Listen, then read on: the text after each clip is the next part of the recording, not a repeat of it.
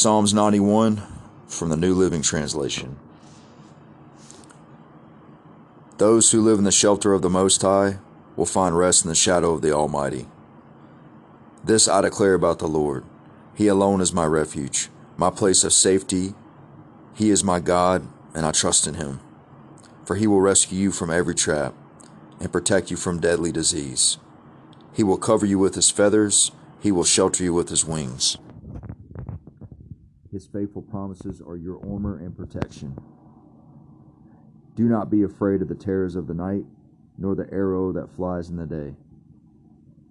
Do not dread the disease that stalks in darkness, nor the disaster that strikes at midday.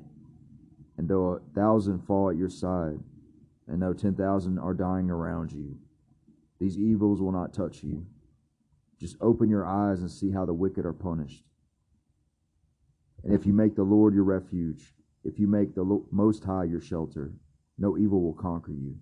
No plague will come near your home, for he will order his angels to protect you wherever you go, and they will hold you up with their hands, so you won't even hurt your foot on a stone.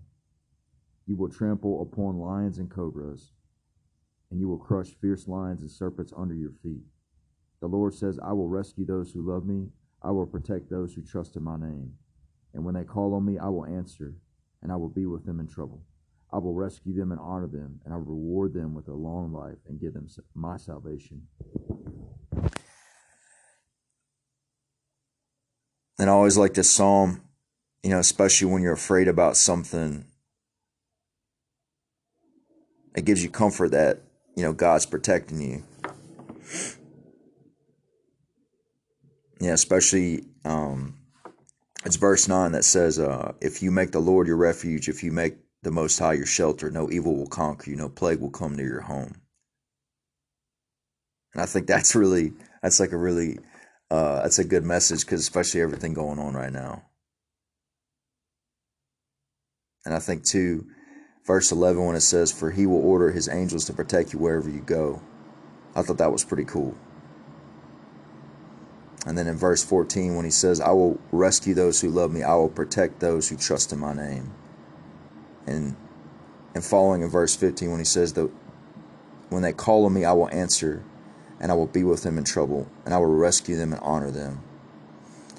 And I think you know whatever you're facing if you know you got something going on just just turn to that. Remember that. That if you put your trust in God if if you are afraid or worried about something, He'll take care of you.